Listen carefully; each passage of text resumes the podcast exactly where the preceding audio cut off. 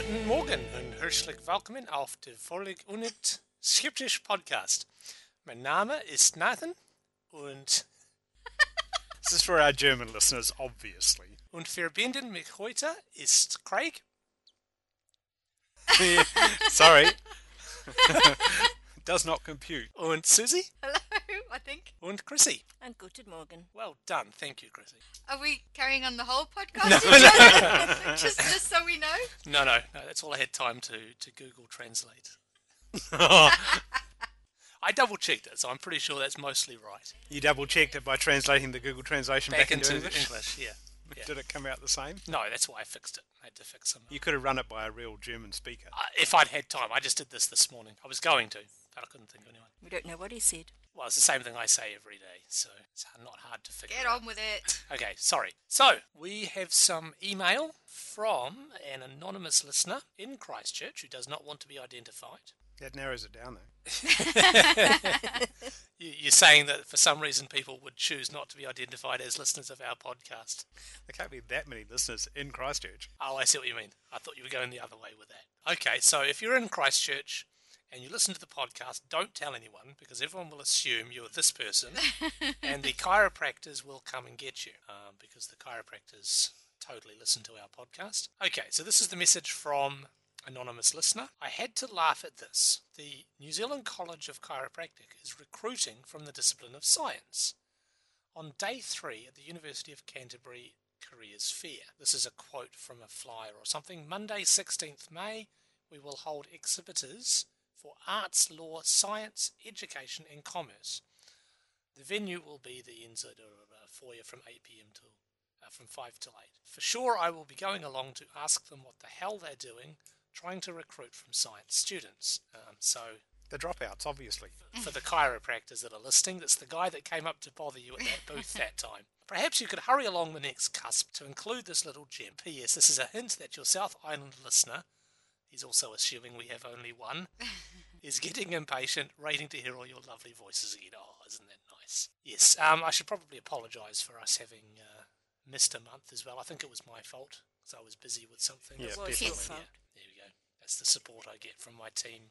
Uh, PPS, seeing as how I'm not a medical student, perhaps the team can suggest a series of pertinent and pointed questions I might ask the chiropractors along with a series of rebuttals in case they claim to have science on their side. Did we do that? Did anyone get back to him on that one? Well, uh, we, did, we didn't need to. So he, he sort of went off and did his own um, stuff. Um, so I have been uh, in communication with this anonymous um, emailer.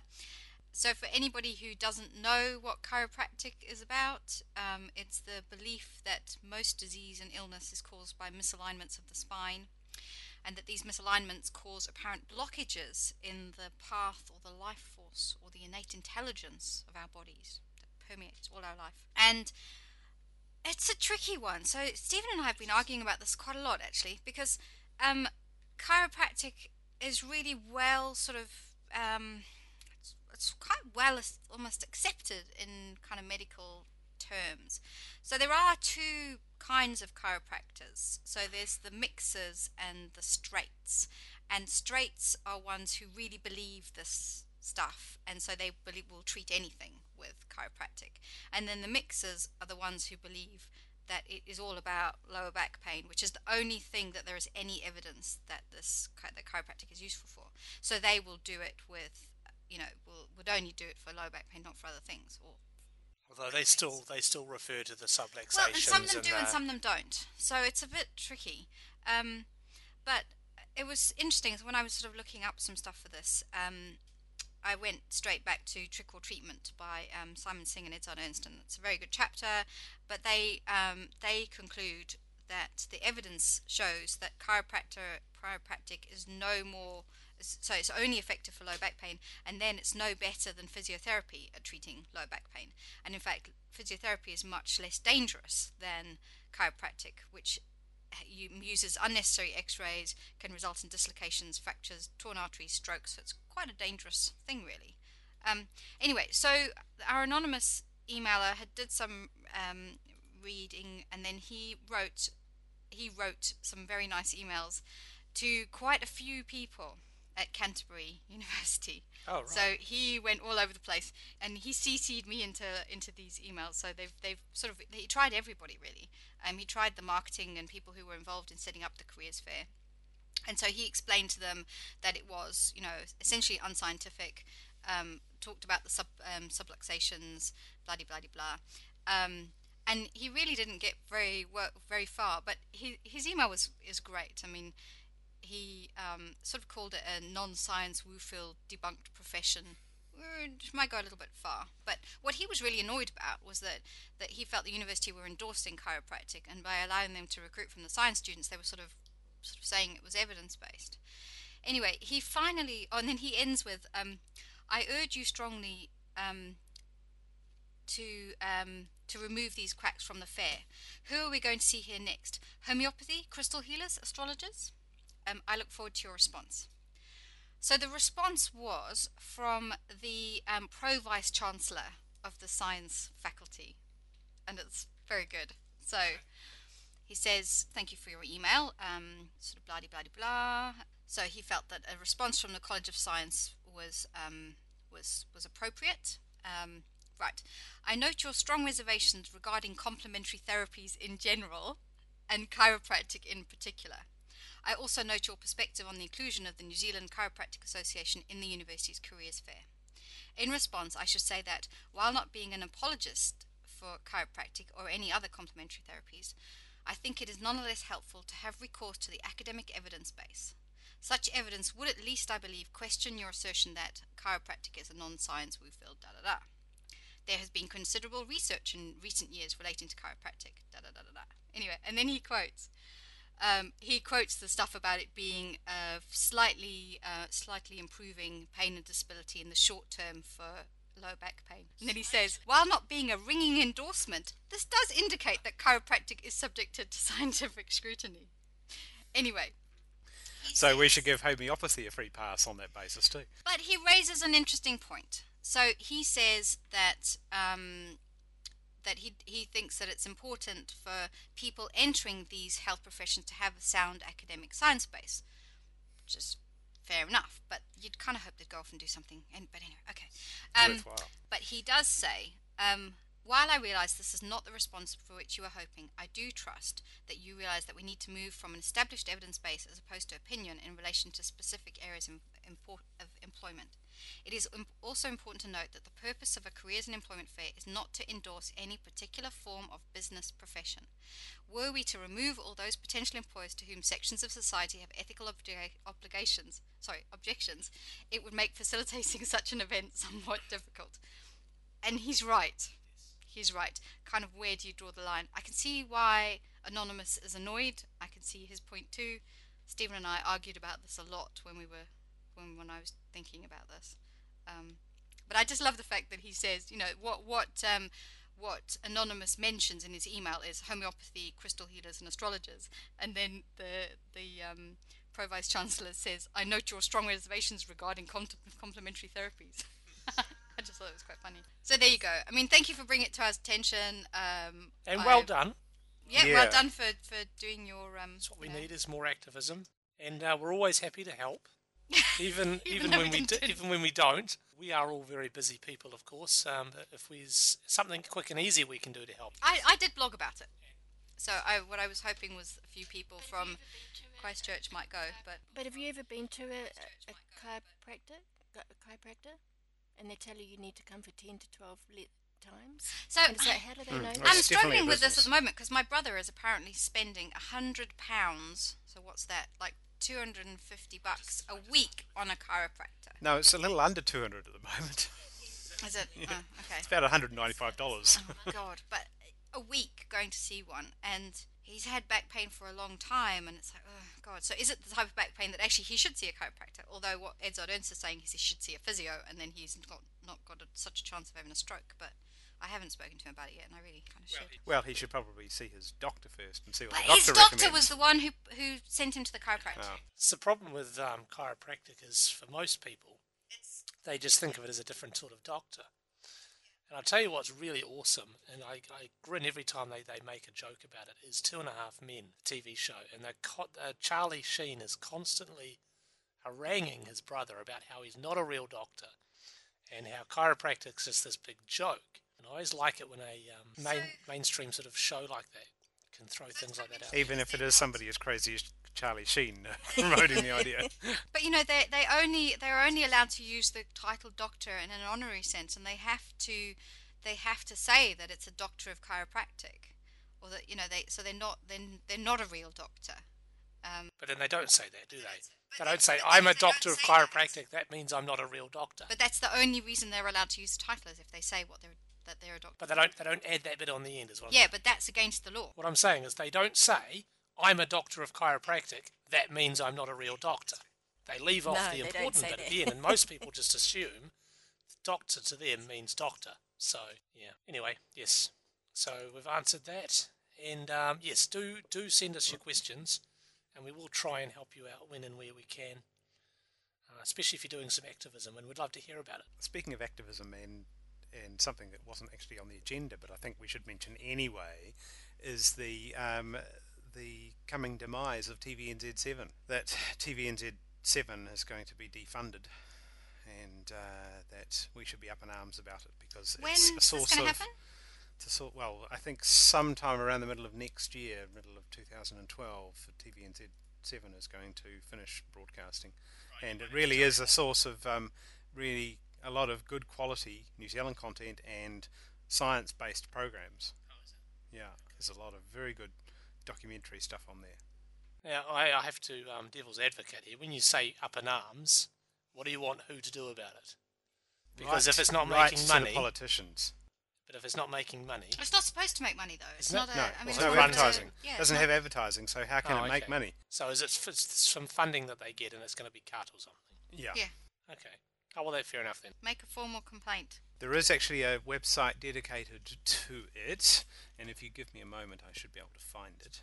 Save TVNZ7 on Facebook, which I've just liked. issues.co.nz slash save TVNZ7. So TVNZ7 is under threat. The government has chosen to stop funding TVNZ7 after mid 2012. With the election looming, now is the time to talk about TVNZ7 and public service television with your candidates.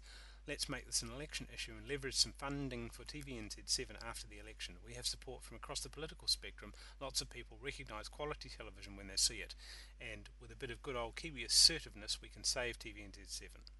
So yeah, go to the website and um, there's there's videos on there about it. I think it's uh, worthwhile. And if someone wanted to watch TVNZ7, I assume this is It's only on free Freeview, yes. Um, but they do have a website where you can on demand. Yes, I have. I have seen some material. I did. I did see something. I think it was on TVNZ7, which was a debate, and Matthew Dentith was on Oh, okay. debating about conspiracies or talking about conspiracies. You'll remember Matthew Dentith from our second episode. I saw him on TV, the interview. I think that was TVNZ7.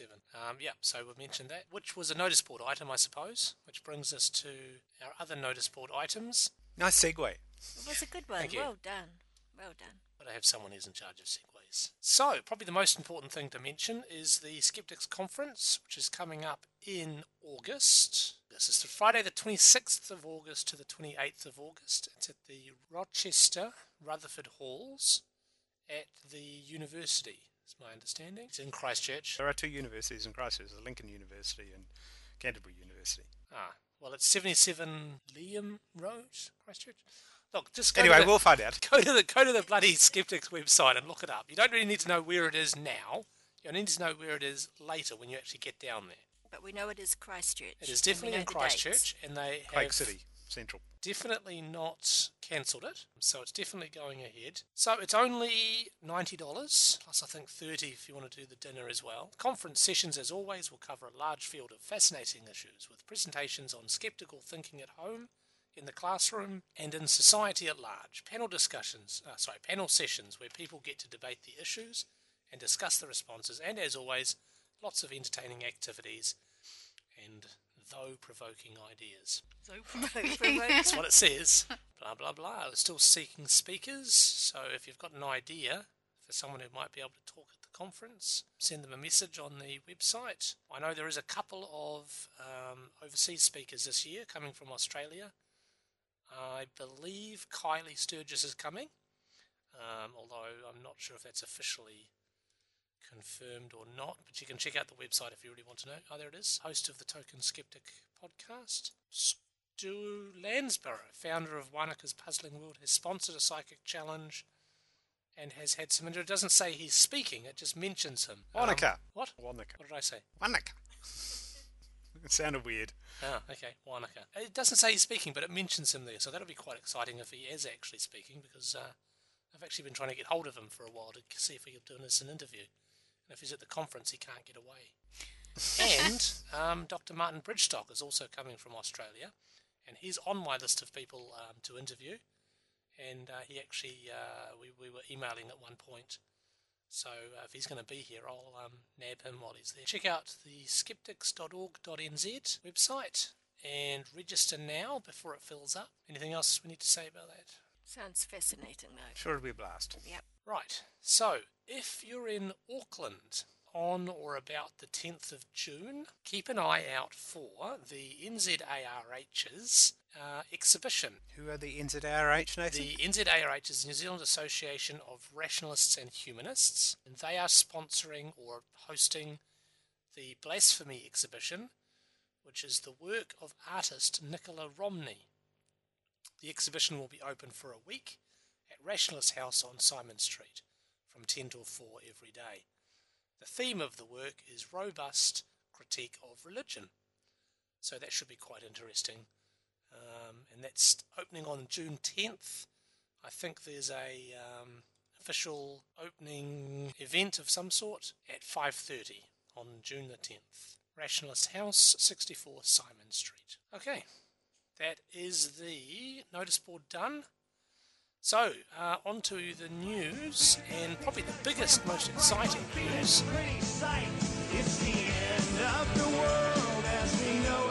The rapture may, may or may not have happened, but at any rate, we're all still here, and the world seems to be continuing more or less the same as it was before the 21st.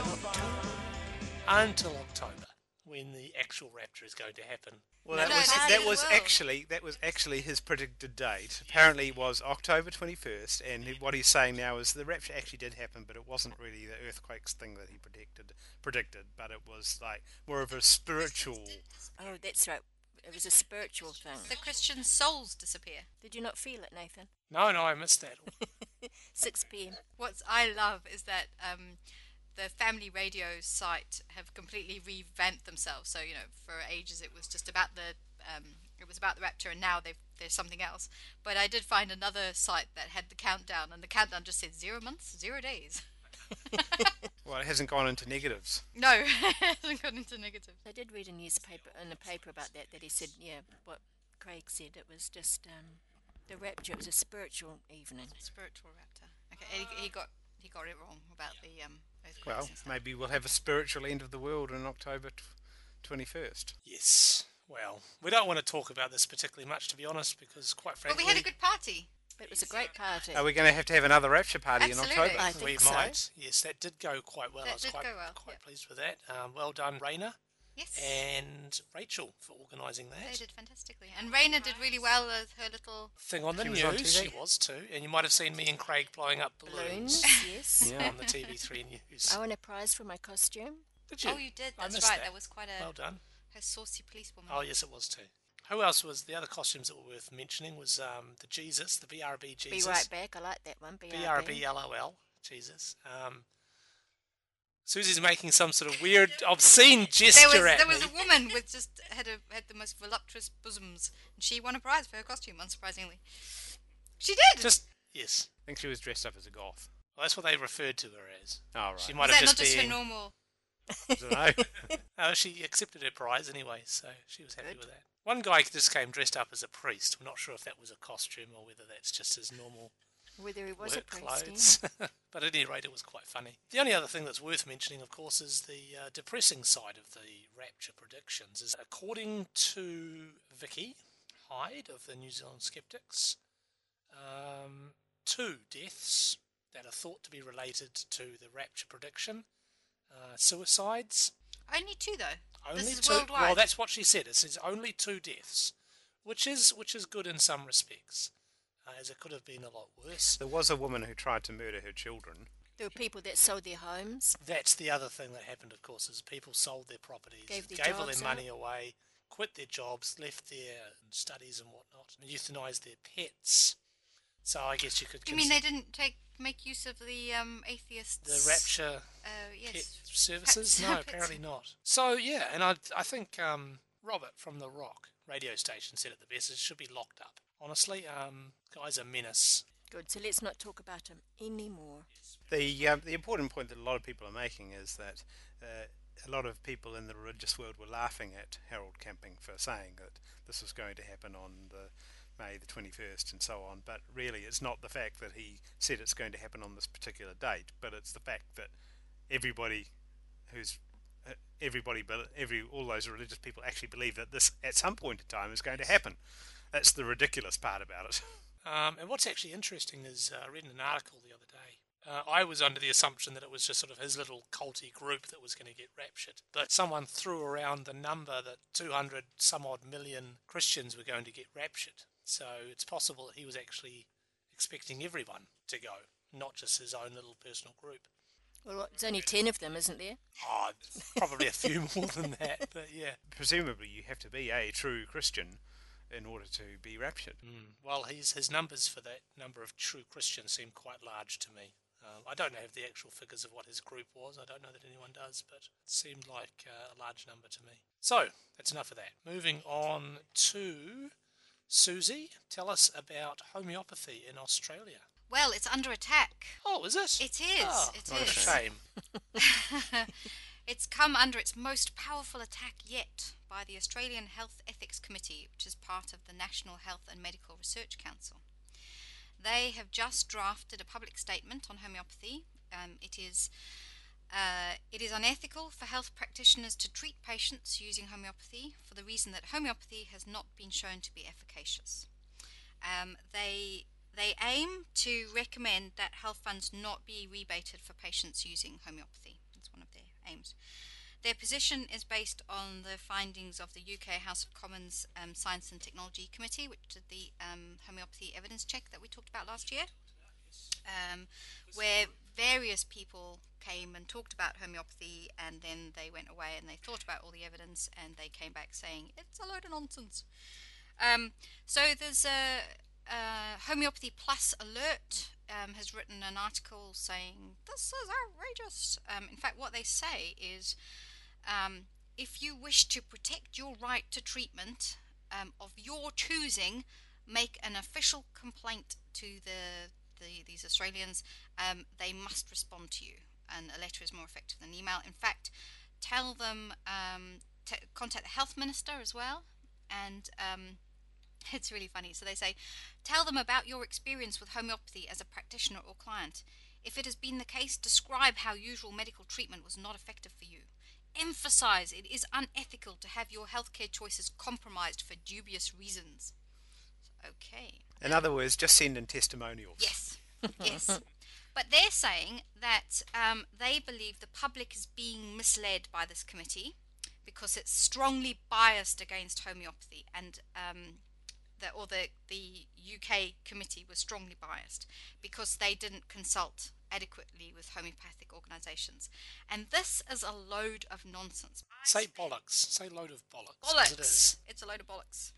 So they had a number of witnesses who were called before the committee to give evidence, and four out of nine of those were pro homeopathy. So they had the um, director of uh, Boots the Chemist, who is one of the major retailers of homeopathic remedies, Homeo- homeopathic things in To be fair, I'm not sure he's necessarily pro. No, but but didn't didn't he say at one point in Yes, his there's no evidence. He had to say there was no evidence because there isn't any evidence. Does that make him pro? Didn't he just say Yeah. we're only selling it because people want to buy it? Well, well, Effectively? he also, when pushed, said that. But anyway, okay. So, all right. So maybe they only had three. So they had the um, chairman of the British Association of Homeopathic Manufacturers. They had um, the director of research for the Royal London Homeopathic Hospital, and they also had somebody who was from the British Homeopathic Association. So they weren't underrepresented. Where else could you go for more people to ask? They just happened to be facing Ben Goldacre, Ed Ernst, people who know what they're talking about. I also today went through all the written evidence that was sent to the committee. So they accepted, and, and the written evidence, the vast majority of it is pro homeopathy. But the number of neg- you know, no homeopathy were the ones who gave the sound science. Anyway, so they had written evidence from homeopaths, from people who have taken homeopathy. They had the Northern Ireland Association of Homeopaths, the Lakeland College of Homeopathy, the European Committee for Homeopathy, the, the Adventure of the Neuroscope, which I've meant to look up what it was, but it sounds funny. Um, it just it goes on and on and on. So to say that they weren't consulted is absolutely nonsense. It's a lie. It is a lie. That's a lie. It is a lie. lie. And why? And it had they had written evidence from people from the US, from Germany, from India, all pro homeopathy. But the stuff, I mean, it's hilarious. So some of it, they have all the physics. Somebody actually wrote and did graphs and everything about the physics of water, memory, and you know, as a scientist, when I see these graphs, they make me laugh because they don't have any error bars on them. They're all nonsense. Anyway, so to say that say that they didn't consult and that they were strongly biased is um, nonsense. And I urge everybody to contact the council to say that they, um, you know, that they to drown out the homeopaths to say that you know well done, well done for attacking homeopathy. Um, so I think I shall we shall put a link to this and we shall try and get people to to yeah. Especially if there's anyone listening in Australia. Yeah. Which I'm sure there isn't, because I'm sure they feel the same way about our accent that we do about theirs. I'm not going to say anything there. Um, yeah, so there you go. Homeopathy under attack. Which leads us leads to. us on to Go on, then you do the segue. leads us on to the news that Edzard Ernst is retiring. No. And so forth. Which I guess the the um the dice was rolled a few years ago when he attacked this foundation that Prince Charles um uh I don't know whether he runs it or whether he's a patron of it, but it's a you know it's a it's a wooey wooey one. And um, essentially after that, Well, he Prince Prince, Charles Charles, to have him doesn't do any real work, though, no, does he? well, but Prince Charles had tried to have him sacked. So, for anyone who doesn't know, Edzard Ernst is the um, professor of complementary medicine at Exeter, and he, I mean, he's one of the main dudes who actually really believes that okay, if you're gonna, you know, if we can't just say this is woo because it's based on no scientific principles.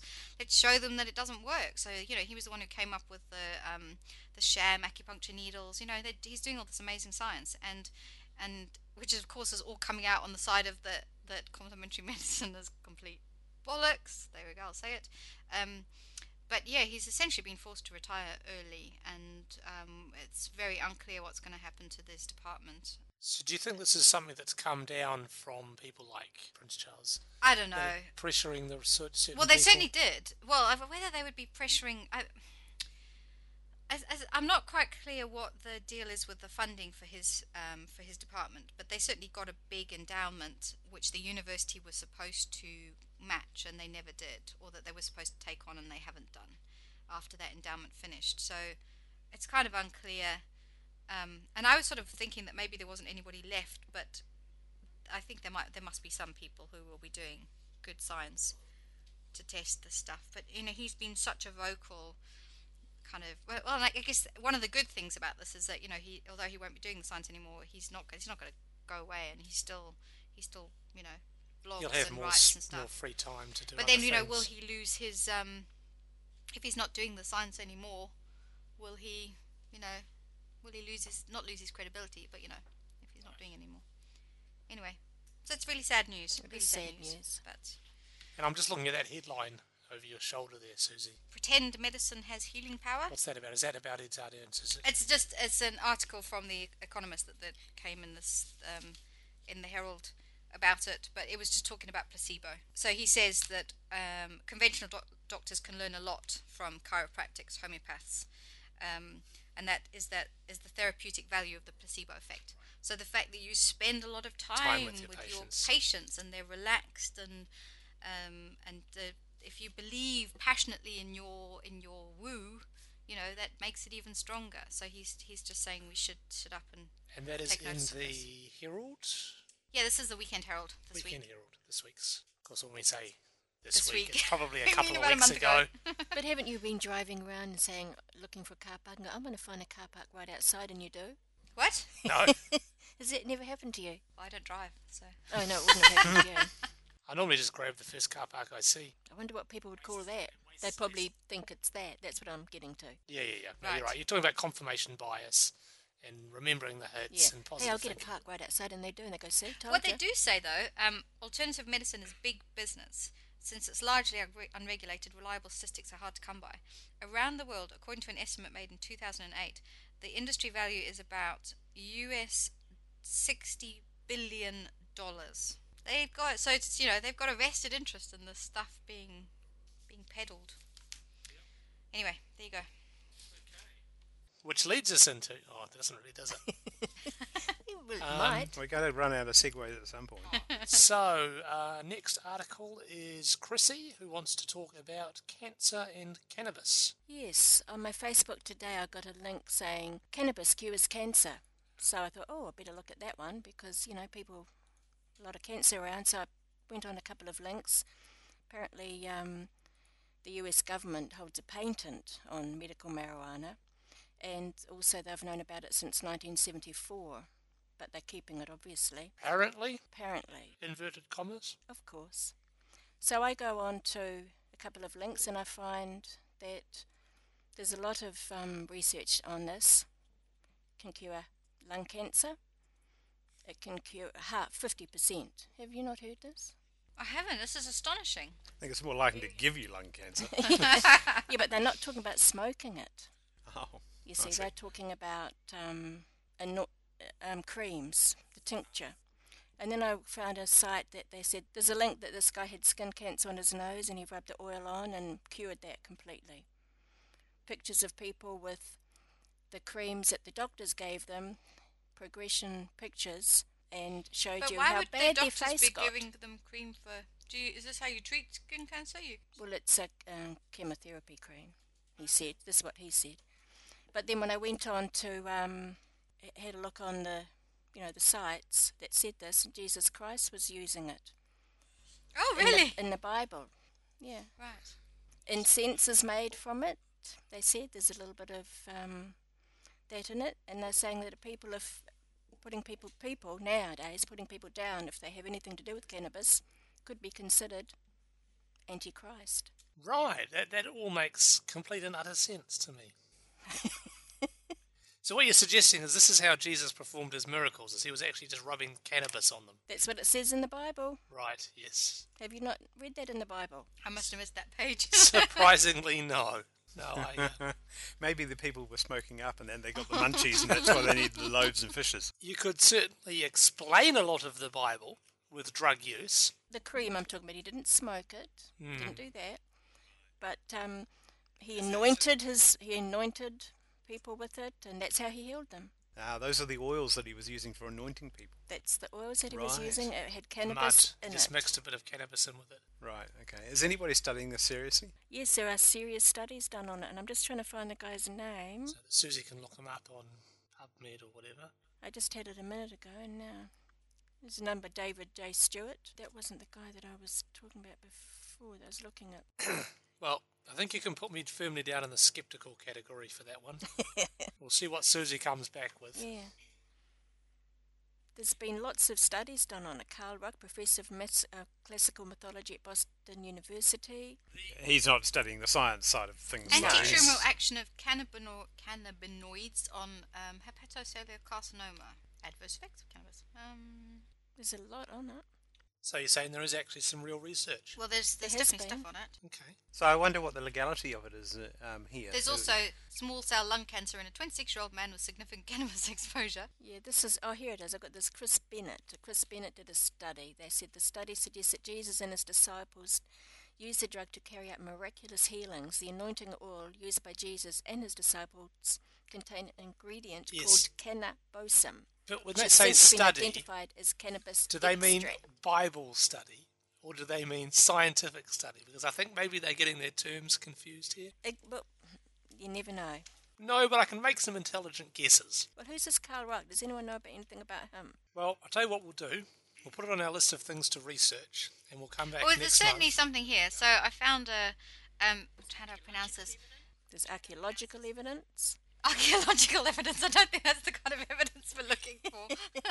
No, I'm just saying. So, what- Well, there may well be there may well be evidence that Jesus and his followers actually used cannabis. right. There's certainly a paper here that talks about um, one of the major non-psychoactive constituents of cannabis having um, in vitro and in vivo activity against tumor cells. Nice. Um, so I guess what we'll have a look. So it induces cell death in breast cancer cells.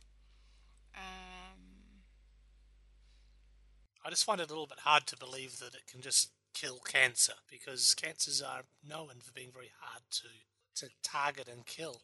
we'll look. We'll look this one up. There's definitely some stuff there on. If it's of if it's interesting, we'll bring it back next month. might not be interesting enough. No, I mean, it's certainly interesting. I think Stephen Fry would probably give you five points for that. But I guess the point is, there's clearly research going on, and if it was at the stage of actually being, if they knew what the mechanism was and they were doing stuff in people, they would be doing stuff in people. Clearly, it's either not as good at targeting, or you know, I think possibly what someone's done is they've typed to do what you just did, typed cannabis into the uh, into the search engine, found a couple of papers, and then made some some vast leaps of assumption and started promoting them on their website. but they certainly say they just. I'm just looking at the abstract, and they say that it's got in vitro and in vivo activity. So I'll go and find those papers and have a look at what they say. Yeah, so we'll bring that back to you next episode. The next thing that is, uh, I'm trying to think of a great segue here, and I've got nothing. So, Craig, tell us about the telomere DNA test that you can do now. Who wants to know when they're going to die? Well, indeed. Is that what it actually tells you? Well, Well, In a sense. apparently there is this now this um, test available uh, by a commercial company in the UK where you give them your blood and they analyse the length of the telomeres in your blood to figure out how long you've got left to live. Should we tell everybody what a telomere is? So the telomere is the endings on the on your chromosomes, and Like the bit at the end of your shoelace, which is called an egglet. by the way. aglet. Yes, yes, everybody knows that, Nathan. Oh, I thought I was being really clever. Sorry. Uh, so so as um, as you age, as your cells age, uh, the telomeres get shorter, and they're they're essentially the bit the bit of DNA on the end of your chromosomes that um, doesn't need to be replicated, but uh, but after a certain number of uh, generations, uh, you end up running out of the telomere at the end of the chromosomes, which can cause um, abnormalities and cell replications, and then uh, supposedly give you some sort of disease that's going to kill you. So uh, the the general principle is that if you can measure how long your telomeres are in your blood, then you can say, well, this person's got long telomeres, and so that it's likely that they've got a long time to live versus person with short telomeres who's uh, got a matter of years uh, to live. From the point of view of their cells, as opposed to Yes, just a- indeed. an absolute number.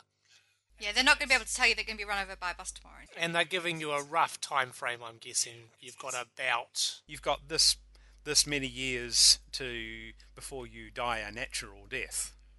Uh, so that doesn't necessarily mean that you're that you've got this many years to live uh, before you get run over by a bus or die in a horrible car accident or or, or um, somebody kills you. So I wonder whether I wonder h- how predictive it really is. Um, I guess the debate really is about, around uh, that if this technology improves so that it is actually pretty accurate, then obviously life insurance companies are likely to, to want to know this information so that they can uh, adjust your premiums according to how long you're likely to live. The, so there's a couple of little articles I read about this. Um, one um, says that um, that there's lots of reasons. Uh, so there's lots of things that can affect the telomeres. So um, lifestyle, environment, inherited factors, and then actually across the population there's quite a, a range in what's considered normal.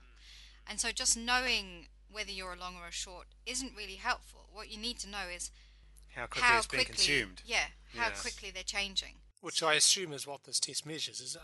Well, no, no. Mm, no, I, I think it's a only gonna look at snapshot point in time and say how long is your telomere? How long are your telomeres? What you really want to do is do it a year later. Are you sure about that? Because I'm pretty sure the test was actually measuring the speed that the They can't do telomeres that, were. though. How can they not? Are they just Well, you need to take several take a, samples. take, Yeah, a, you'd need to take take a it few samples? Yeah. Yeah. Well, that's what they do, isn't it? I think you're making this stuff up. I'm pretty sure that's what I read. Well, what? Otherwise, what's the point? Is you just said that you can't know just by the length of the Well, telomeres. you need to know Nathan, the speed. What is the point in somebody coming up with so many of these tests? Four hundred pounds a test. Yeah, yeah, There's the point. Okay. We'll do it for half the price. Send us your blood. and we'll send you a random number. And we'll just make something up. I wonder too whether, and I think that that's a good point about the um, the statistical distribution of um, of lengths of telomeres, as to whether this is similar kind of to to the BMI, the body mass index, in that they've got the predictive um, capability of it the wrong way around. In that, um, if you have a particular BMI, doesn't mean that you are. If you have a high BMI, doesn't necessarily mean that you're unhealthy. But statistically, people with high BMIs across the population are tend to be overweight.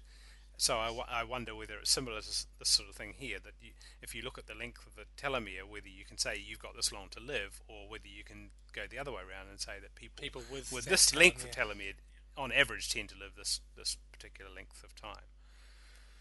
So, but I mean, it also comes back to the ethics of actually wanting whether you whether it's ethical to tell somebody how long they've got to live, and would you change your your lifestyle um, in order to would you live differently if you knew that you're only likely to live another five years? Definitely you would. Oh, I don't know.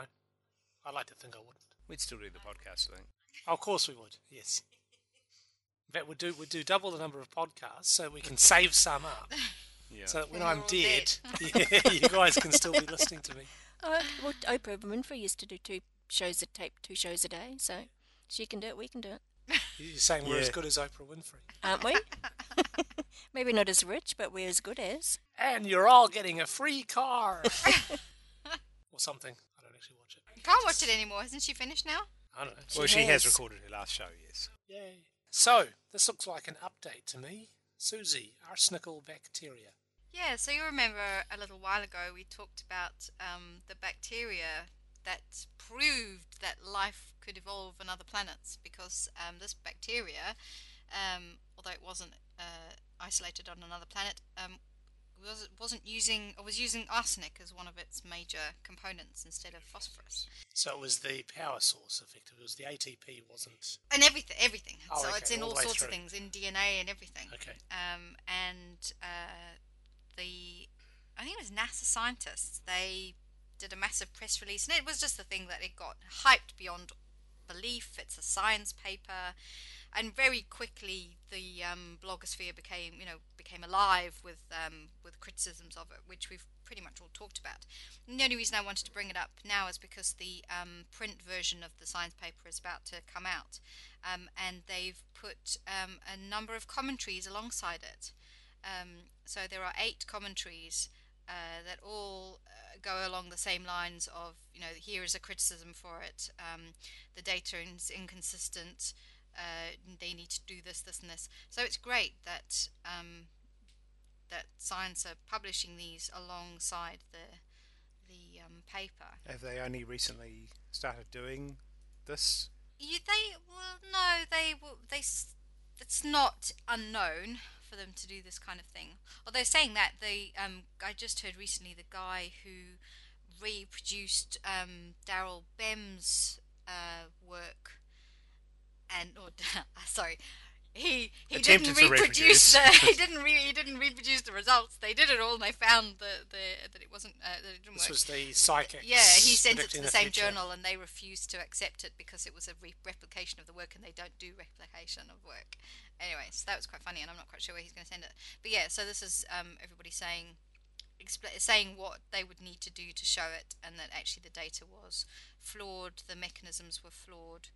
Um, so there you go. So if anybody wants to read it, So we'll put they're all link. open access as well, so you can look at all the comments. That's good. So we'll put a link to that up on the Yeah, they're pretty dry. So, do you think it'd ever get to the point where there was uh, enough neg- negative response to a paper that then science would say, "Well, it's not even worth publishing this now because actually it's it's got such a bad reaction that um, that we should have picked this up in peer review." That's a tricky thing because, you know, my feeling is they would publish it anyway because if people who don't have a subscription, they'd have to pay to see the original article. So, ah, it's a.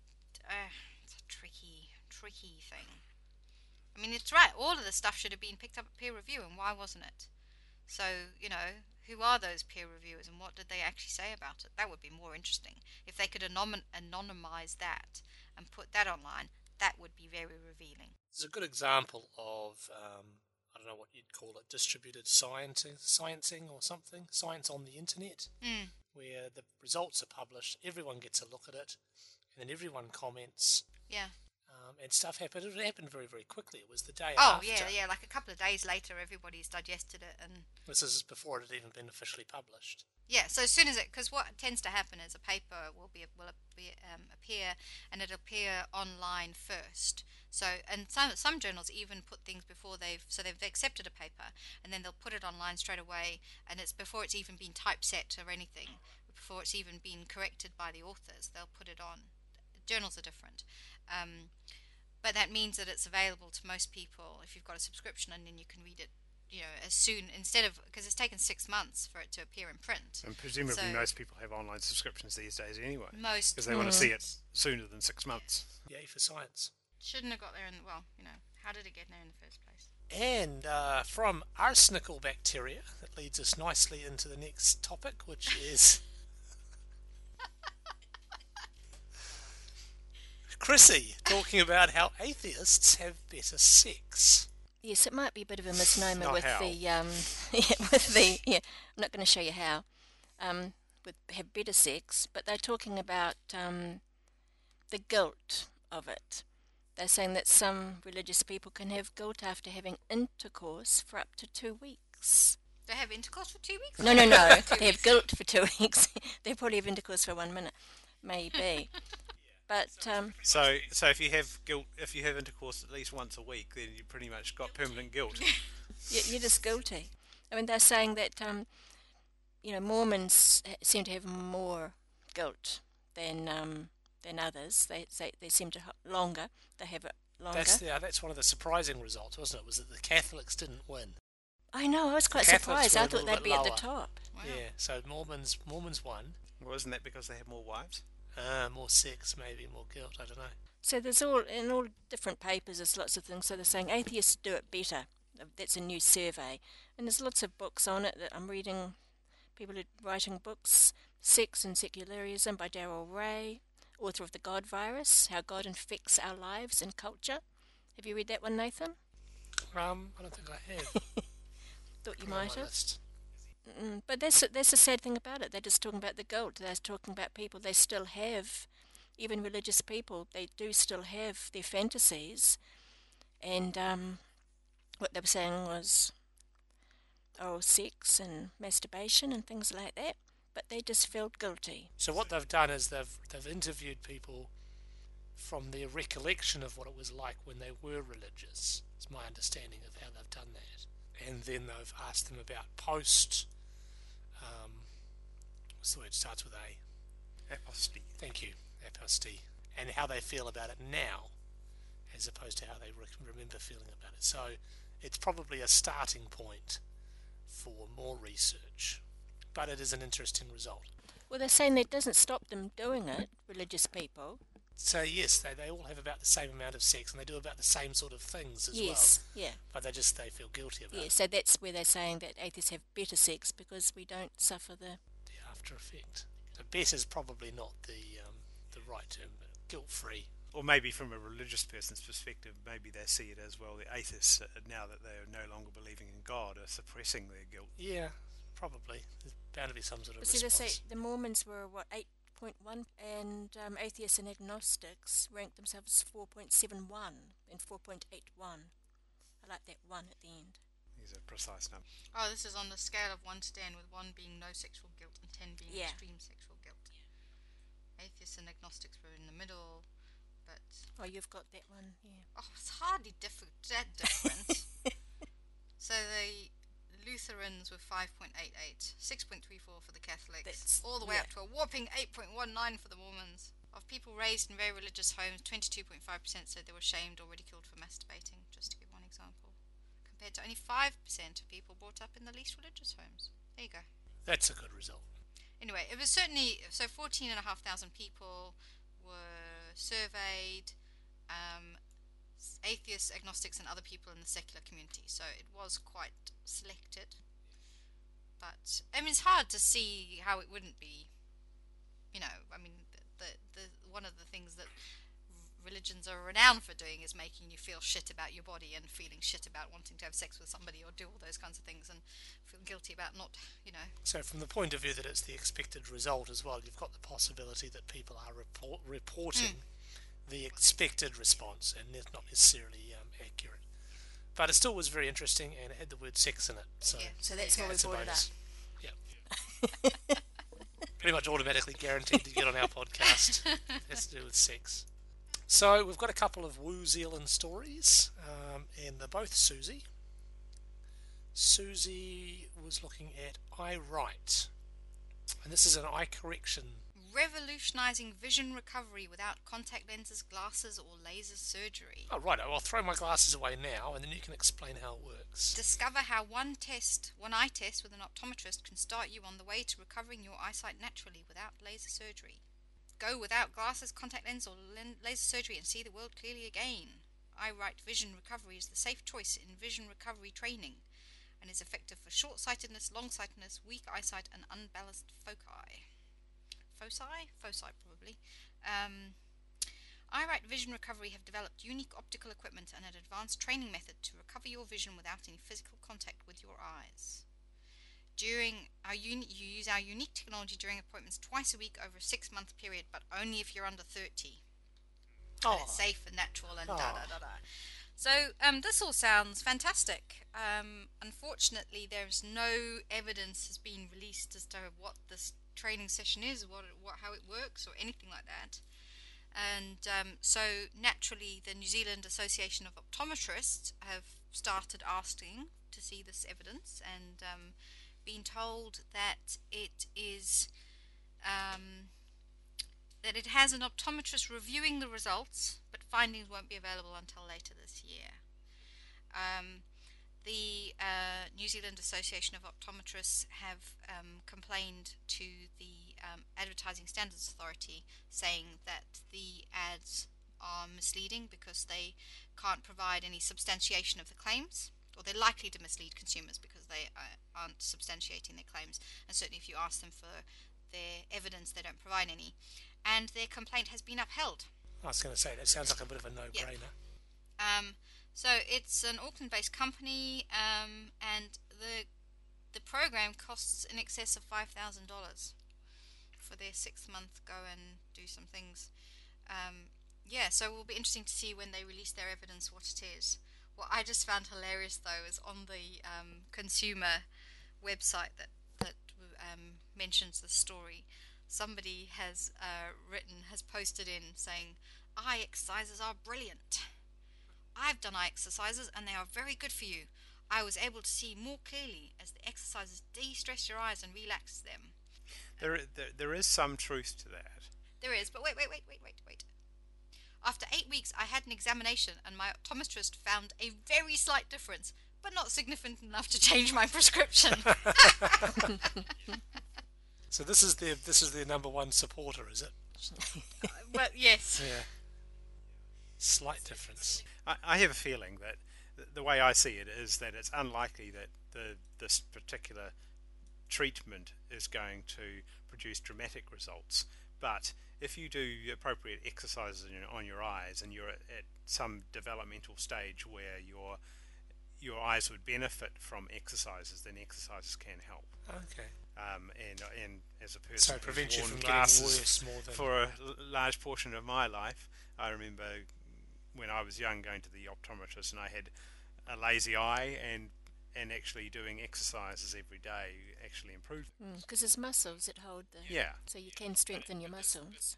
but there's no way that you're going to take somebody who's got um, sort of a genetic Or degenerative. or disease, degenerative yeah. condition and allow them to throw away their glasses. And to me, it just sounds Well, you can a throw away five thousand dollars. Yeah. Well, you can with something like laser surgery yes. you can indeed, it indeed. But, but that way, but you- obviously but you're not going to be able to do this by uh, exercising. by exercising. You know what I saw years ago? I must have been a kid, probably 10, 11 ish, in a pharmacy. They had a big bin with a big sign saying improve your eyesight. And what they were selling you was a pair of glasses which were basically just black plastic with maybe 30 little holes drilled in it. Yeah, and you'd put the glasses on and you look through these tiny little holes. It's very, very difficult to focus on anything, but they was, I think, possibly doing a similar job. Mm, training they were training eye your eyes muscles, muscles yeah, to do something. yeah. Um, I haven't seen those for years. Obviously, they got withdrawn. And, um, And then when there was the X-ray didn't work. glasses that you could buy in the back of the cartoon magazine. similar principle, perhaps. Okay, so that's Watch eye right. Yeah, we'll we'll let you know if the research turns out to be good. Unlikely. And Siouxsie wants to talk about the Weekend Herald again. Yeah, so Rant a little bit, perhaps. no, no, I'm not No? going to rant today. Um, I I often rant, at least in private, um, about a columnist um, who writes the column Fit and Well for the Weekend Herald, and so she obviously every week goes and does something, and it's it's often something something scammy. Anyway, um, today the title is Itching to Know More. Um, Jill South goes straight to the top advice on her annoying allergies and learns how to deal with wine blush. But I'm going to read her first sentence. I've decided that when I need advice on health, I'm just going to go to the academic leader in the field. So that's what she says. So she's she's actually gone to see somebody. She's she was talking about asthma and allergies this week, and she's gone to see somebody at Auckland University who is an asthma and allergy specialist. And all I'm going to say is I'm going to keep this, and then the next time she spouts some nonsense, I'm going to be throwing it back in her face. That's all I'm going to say. And we'll leave it there, and we'll see how she gets on. She'll Right. be shaking in her boots. Not. And from that very clearly and not at all ranty uh, contribution from Siouxsie, we're going to go into our favourite segment. Her favourite and mine. Siouxsie rants about the Ponsonby News. Oh, do you know? I'm actually getting quite tired of this because it's it's quite easy, but you know, it's it's like every month it's the same, and it's starting to wear me down. And I know you people probably don't want to hear this, but Do you think it's possible that the Ponsonby News editors don't listen to our podcast? maybe you're right. God, how are we going to change that? Do you think maybe they just write the magazine for Siouxsie? Maybe well, I think I deliberately. possibly am one of the only people who reads it as avidly as I do, and from page to page, as soon as it appears. It's not designed to be read like that, Oh, Siouxsie. sorry. okay, so there's there's a couple of things I'm going to mention. The first is um, that it just it continues to peddle medieval treatments. So Yeah. um, I'm going to refer to him as Mr. Adjet because he's not a doctor. Um, so Mr. Adjet um, of Planet. Oh, I can never say this. Ayurveda. I mean, this this month he's talking about pouring hot oil onto people's heads. And What? surprisingly, he says, um, although many people can do this kind of thing, you really should come to a professional. Yeah, to pour hot oil on your head. Anyway. And if it's Are they talking about hot oil or warm oil? Because hot oil sounds like a really, really stupid idea. well, he doesn't say how hot it is. Uh, no, that's He why you have just to go to a professional. You know, and that's why you have to go to a He professional. doesn't tell you the price either, I bet. No, I bet it's bloody expensive. Anyway, so that's what he's He saying doesn't offer today. that as a service, does he? Yeah, yeah. chance? Oh, what a you lie there and have surprise! this Yeah. oil poured down Oh, on your what he's what he's worried about though is that other people do too, and it's not the same. So you need to Oh, go to so you his should go to because his he's got one. a special oil at an and he's, it's, the selection, the temperature, and the flow are all really important. Is it extra virgin? and, the, and the herbs that he puts in it. are- Helen has has a, a column on winter immunity.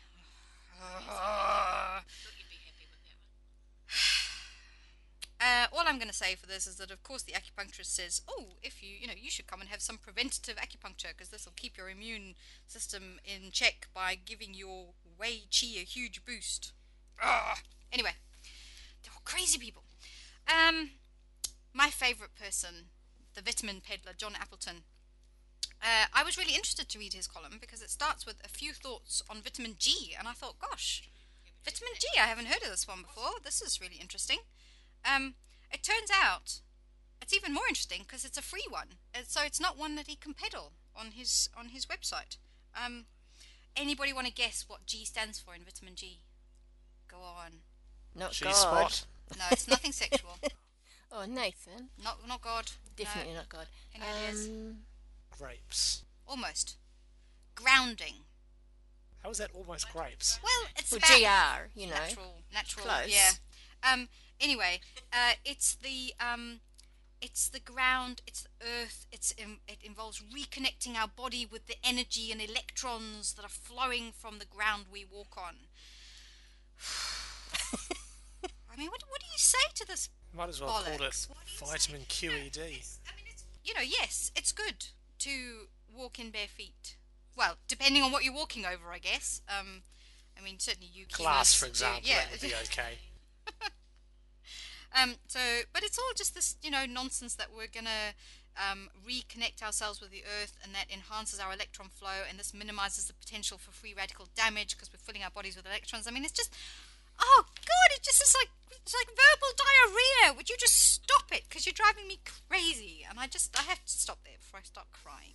Really, they're they're wearing me down. They're wearing me down. Don't let them get you. Don't let them. Just put this out there, but you can cry if you want.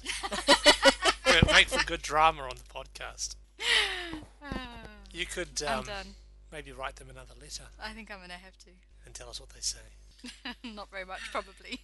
Be that crazy woman again. Te- tell him about the podcast. Maybe he'll um, he'll download and listen to the episodes. Hi, this is Cusp, and you're listening to George Rob. Or the other way around. Either way, whatever. It's, it's all good. Okay, so unless anyone else has anything they want to add, today's word of the day is oblocutor. An oblocutor is one who denies or disputes. Oblocutor. I oblocute the meaning of that word. And that just leaves us with the quote, Craig. the quote comes from Mark Twain, and he said, The trouble with the world is not that people know too little, but that they know so many things that ain't so. Nice. I met someone the other day, told me his name was Samuel Clemens. I was like, oh, really? Cool. That's relevant because that's Mark Twain's real name. So, you've been listening to the Completely Unnecessary Skeptical podcast. If you'd like to send us a message or some feedback, check out the Contact Us page on our website, thecusp.org.nz.